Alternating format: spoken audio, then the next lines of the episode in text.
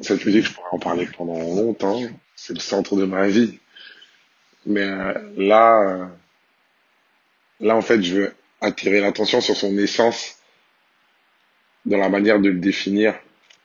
Il mérite toutes les qualités qui lui reviennent, effectivement. C'est, c'est l'un des arts les plus, enfin, c'est le genre musical le plus authentique, l'un des plus authentiques qu'on ait vu de l'histoire et sans doute le plus authentique de ces dernières années. Et c'est pour ça qu'il plaît et qu'il a cette place-là. On pourrait dire aussi du rap qui, qu'il est durable, qu'il a duré et qu'il est efficace, qu'il a traversé les modes. Et je suis d'accord avec ça. Mais je veux rajouter aussi son essence, d'où il vient. Il vient du bout, du bout, du bout de la chaîne de noirs américains euh, stigmatisés par la ségrégation. Il vient du bout, du bout, du bout de la chaîne de noirs américains tués par l'esclavagisme.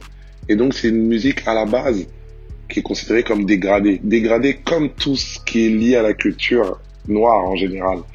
Et c'est de cette considération, de cette sous-considération que le, le rap a, a, puisé sa, sa qualité, sa qualité de mutation, sa qualité de résistance. De bande originale avec les DJ, c'est devenu aussi un mode poétique avec les rappeurs, c'est devenu aussi une tribune politique avec euh, bah, encore les rappeurs, et puis c'est devenu un style de danse, euh, une manière de s'habiller, une manière de parler.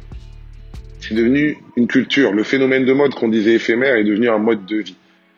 Parce que il est lié à l'histoire de la culture noire, qui revient comme ça, résistance à la, à l'adversité. Le rap, c'est une musique dont la qualité est sa résistance à l'adversité. Il faut le mettre dans, l'essence de sa définition aussi.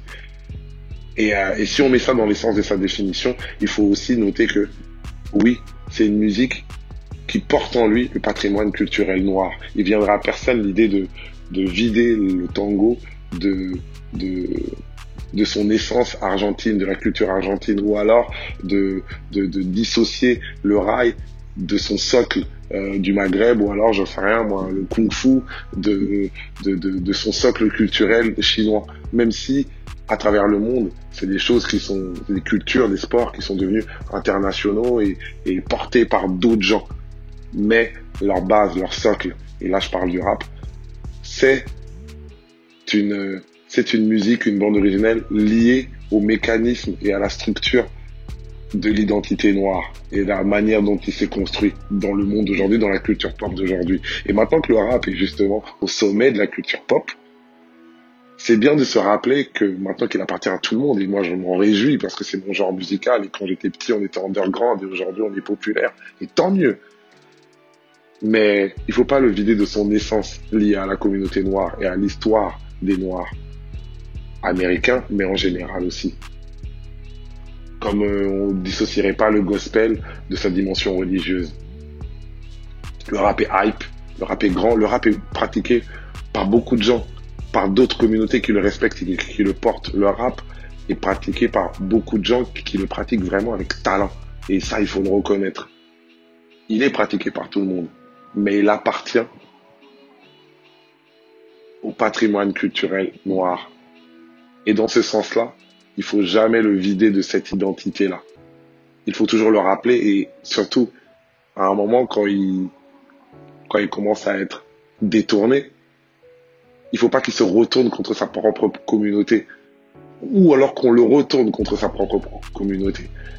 Le rap est là pour mettre en valeur l'identité noire. Toujours. C'est sa vocation. Et il faut jamais l'oublier. C'est juste ça que je veux rappeler par rapport à son essence. Parce que maintenant que le truc est big, maintenant que le truc est pop, on pourrait être tenté de, de négliger cette part de son identité. C'est un phénomène de mode qui est devenu un mode de vie.